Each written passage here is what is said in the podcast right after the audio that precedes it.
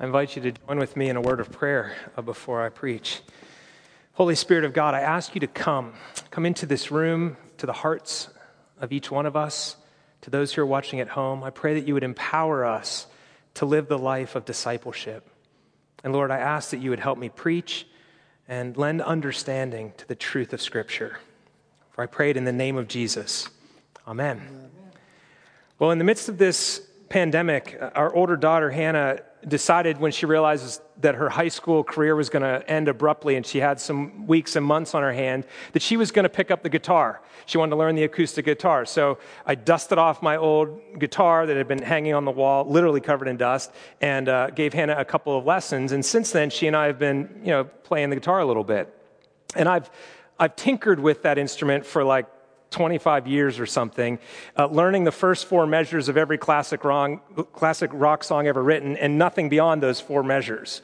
And I had an out of body experience because I picked up the guitar and I was trying to remember part of Bach's song or his version of the song Bourrée. Of course, I only back then only learned the first four measures of it, but I couldn't get past the third note. And I was thinking, what comes next? What comes next? And then the out of body experience was I just played the first three notes real fast, and automatically the rest of the first four measures came out. And I was watching my hand do it, thinking, I'm not doing that. I'm not actually playing those notes. It is just coming out of me. It's out of it's it was in there like muscle memory and like a habit. And you, you know that. That happens in other places in your life. I like to think of the driving one. You know, you have a stressful day at work, you drive home, and you're in your garage, and you think, How did I get home? You didn't ever think, Wait, is this pedal the one that makes me go forward, or this one the one that makes me stop? You don't think, if I push up, will the right turn signal go on or the left one? All of that is just habitual. And I bring that illustration up to start this morning because I want to ask if you are, I want to make the distinction in this sermon between merely doing good things and actually becoming good so that the things you do flow out of who you naturally are. You see, the gospel message is not a message about bad people becoming better, it's a message about dead people becoming made alive in Christ. And let me show you two important scriptures. They're very, I think they're important, but they're particularly important to me. Um, one is from Paul's letter to the Ephesians, where he says this. This is Ephesians chapter 2, verse 1. He says, You were dead in the trespasses and sins in which you once walked, following the course of this world, following the prince of the power of the air, the spirit that is now at work in the sons and daughters of disobedience, among whom we all once lived in the passions of our flesh, carrying out the desires of the body and the mind, and we were by nature children of wrath, like the rest of mankind. But God, being rich in mercy because of the great love with which He loved us, even when we were dead in our trespasses, made us alive together with Christ. We were dead, and in Christ we became alive. And I want to jump back and just read two verses from Ezekiel, Old Testament. Ezekiel chapter 36. God speaking through the prophet says this I will give you a new heart, and a new spirit I will put within you, and I will remove the heart of stone from your flesh and give you a heart of flesh. And I will put my spirit within you and cause you to walk in my statutes and be careful to obey my rules. God, in making you a new creation in Christ, is actually putting his law into your heart and causing you both to want to live it and gradually, increasingly so, have the ability to live it. I'm talking here about becoming good, not just doing good things, but becoming good. And to become good, it requires both heart and habits. So God says, I'm going to change your heart. I'm going to put my law in your heart. I'm going to give you a desire to do my things. I'm going to fill you with my spirit. But do you know what happens to a person? All the old habits of life up to that point are still present the good ones and the bad ones. And so then we have to begin to rework all of our habits. This sermon series that we're doing is on the Sermon on the Mount, and we called it a mountain climber's guide to the Sermon on the Mount because what Jesus is teaching here is varsity. It's tough. This is top level. And it does need a guide. And there's a lot of misunderstanding about it. It's not a new law, It's a description of the character of the person whose heart has been transformed, who is now living in the presence of the kingdom. And it's about practicing to form the habits of the new person that Christ has made you. And Jesus is teaching in the section today from Matthew 6 on three things that he wants you to do to form habits. He's talking in here about giving, about praying, and about fasting. Three of the multiple spiritual disciplines that are out there, but have been part of Christianity and even Judaism for thousands of years. And motivation here is central. Why would you do these things? Just because you ought to, because he tells you you're supposed to? Or is there something more? Motivation is what he's getting at in this section. And I asked you an opening question at the beginning of worship. I asked you if your main thought of God was as God as a judge or of God as a father. And we're going to see that there's an important difference here because what Jesus is advocating, and my main point today, is practice for an audience of one. Practice your righteousness, work on your habits for God's approval as your father, not just your judge. So, chapter six, it's a major transition here. Last week, we finished up chapter five, and in there we saw that Jesus was talking about misinterpretations of the law. You have heard it taught, but I say to you. And he went through a whole number of different things. I think there were six of them in there. And then today, he's dealing with wrong audience and wrong motives. You're doing it for your own glory, and you're doing it for the praise of man. I'm saying do it for my glory and do it in secret to my attention. Get the right audience and the right motivation. Verse 1 says, Beware of practicing your righteousness before other people in order to be seen by them. So he doesn't say, Beware of practicing your righteousness. He doesn't say, Beware of practicing your righteousness in front of other people. He says, Beware of practicing your righteousness in front of other people in order to be seen. He's dealing with motives here. What's your purpose in doing the thing that you're doing? And he gives three examples. He uses those three giving, praying, and fasting. And he's not being exhaustive here. He's giving illustrations of areas where you might be tempted to work for the approval of others rather than the approval of God. And I marvel at how masterful Jesus' teaching is. This is so balanced, chapter six, and so symmetrical, and, it, and it's, you know, it has three. And anytime there are three things, they're easier to remember. A three point sermon. Our minds seem to work that way. Our God is a trinity of persons. He's got three examples, and he three times uses the, the, the, word others or father. He uses three times the word hypocrite, and he's very balanced in this. And it's fairly comprehensive in terms of dimensions up, in, and out. The praying is our vertical dimension in our relationship with our Father. The out is our mercy and our charity and our alms and gifts to those who are in need, our service to the world. And then in is the spiritual transformation of sanctification, to use a big church word, of becoming like God.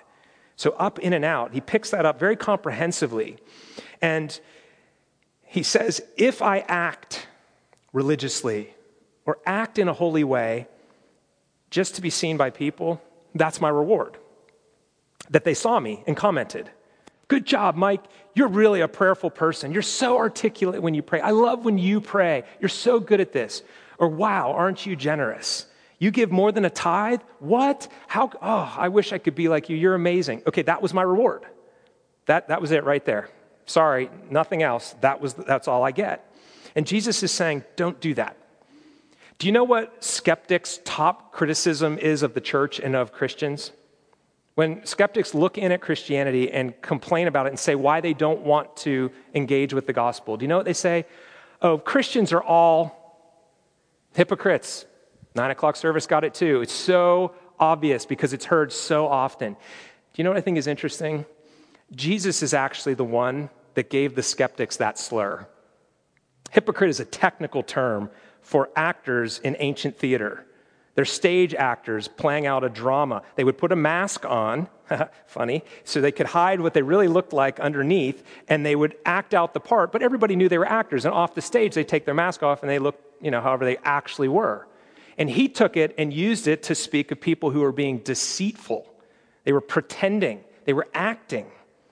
And that's what the, the skeptics say. They look in at a church of people that are play acting I'm pretending to be holier than I really am. And that's not discipleship, that's being hypocritical.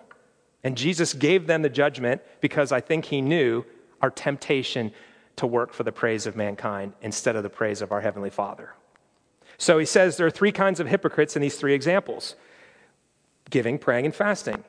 Don't be like the hypocrites. When they give, they sound a trumpet. I think they literally made some kind of a noise so that the, the poor people would come out from their hiding places and their, their poor homes to know that there were alms being given out. So they actually made some kind of a loud noise. But the givers that he's describing loved it. It served two purposes. Yeah, they came out, but everybody else saw that I was giving. Look how generous I am when I give to my charities. And we've got to ask ourselves do I love seeing my name in whatever donor level on the back of the brochure at the fundraising event? Do I love knowing that I'm in the top whatever bracket of the thing and I've, my name is on the brick in the pavement? There's a real temptation for us to want the praise of man, to be recognized as a generous person. He's saying, don't do that. And then the way they pray. Consider how the hypocrites pray. They go out to the street corners and they pray loudly and very uh, prominently in a, in a display of their holiness. Don't be like that. They want to be seen. Don't do that. Consider how they fast. They disfigure their faces and they go around very sad looking and they're tired and they're fast. I'm fasting. And, you know, people think, wow, guy always looks like that. He must be fasting all the time. Don't do that. That's not, how, that's not helpful. That's not even what fasting is about. He says, but you, when you give, don't even let your left hand know what your right hand has given. Give it in secret. Try to hide it. Your father, not, nothing can be hidden from him. He sees what you give and he will reward you. Now, of course, you have to write a check and you have to plan your giving. You have to think through some of that stuff. But, you know, personally, I love things like I've made my plan and online giving, it automatically goes every two weeks, so I don't even have to think about it. So my left hand doesn't know what my right hand does. But see what I just did? I told you that I use online giving and I give regularly. There goes my reward right there. So you have to be super careful about this one. Or the prayer one. You know, when you pray, go into your room and shut the door and pray to your Father in secret. And your Father who sees in secret will reward you.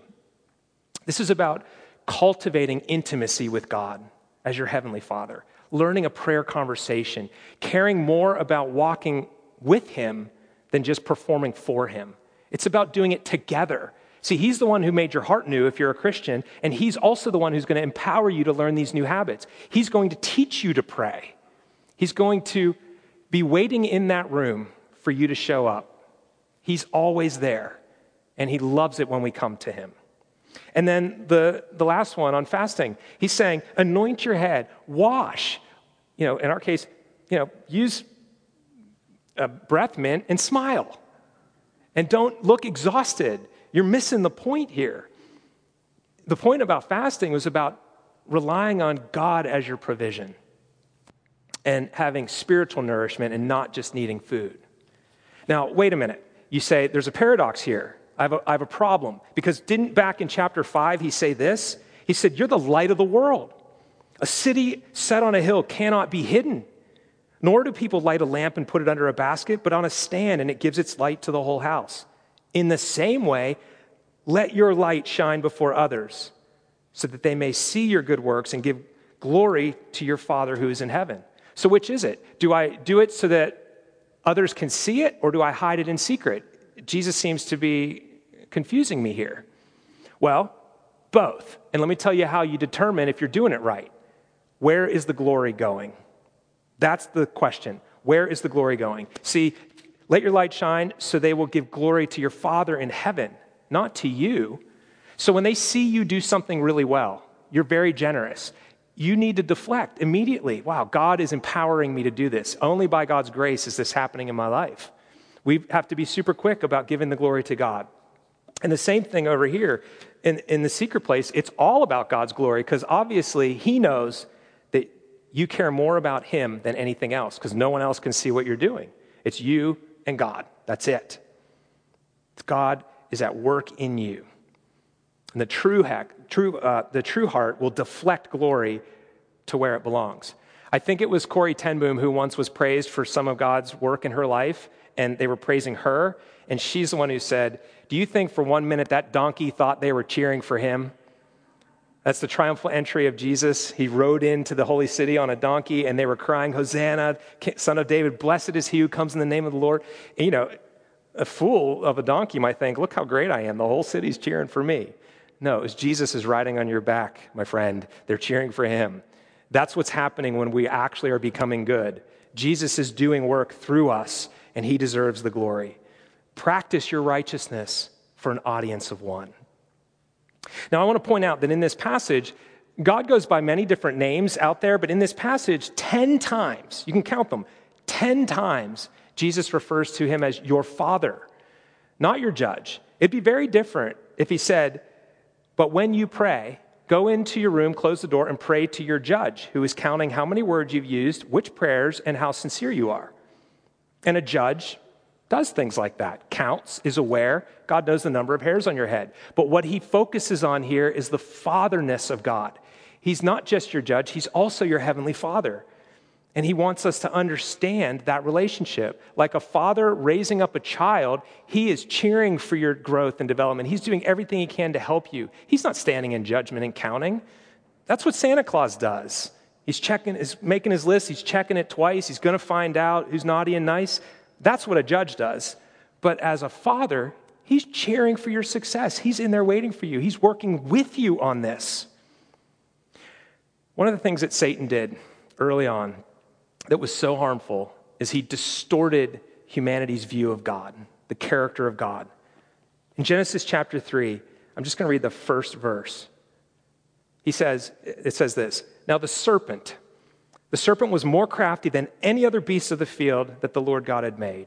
And he said to the woman, Did God actually say, You shall not eat of any tree in the garden? No. Actually, if you know the story, God said, Here's this garden, eat of any tree you want in it, except for this one over here, just this one. Everything else is yours. And what Satan did is made God look like a miser, made him look mean and controlling and not generous and kind. And confused Adam and Eve, and thus the fall of man and us in their wake. Instead of seeing God for who he is, Satan deceived. And now we don't see him right. In fact, there's another way that we've been deceived. If you're in the evangelical side of things in the church, you've been accurately told that it is by grace you have been saved through faith, and this is not of your own work. It's a gift from God. That's Ephesians 2 8, 9, and 10 that you are saved by grace. And here's the deception therefore, there's nothing left for you to do. God did it all. You have no part to play. You just merely yield your life to Him, pray the sinner's prayer, and receive Christ, and it's all taken care of. That is a huge deception. And here's the truth grace is opposed to earning, not opposed to effort. And there's a big distinction. Earning says, God, I'm learning how to give, pray, and fast. Look how good I'm doing. You owe me. I deserve this. I've cleaned up my life. Now I can go to church. Now I can become a Christian. Now I can be accepted by God because I've got God in my debt. He's in my pocket now. But grace doesn't say that at all. It's all been paid for. But now there's a ton of work to do. He invites you into the life of discipleship. It's not if you choose to pray, it's when you pray. It's fully expected that we are going to practice our righteousness and grow so that our outer behavior starts to match the truth of who God says we are on the inside. Become inhabit what God says you are in heart. If anyone is in Christ, he or she is a new creation. So live your life for an audience of one.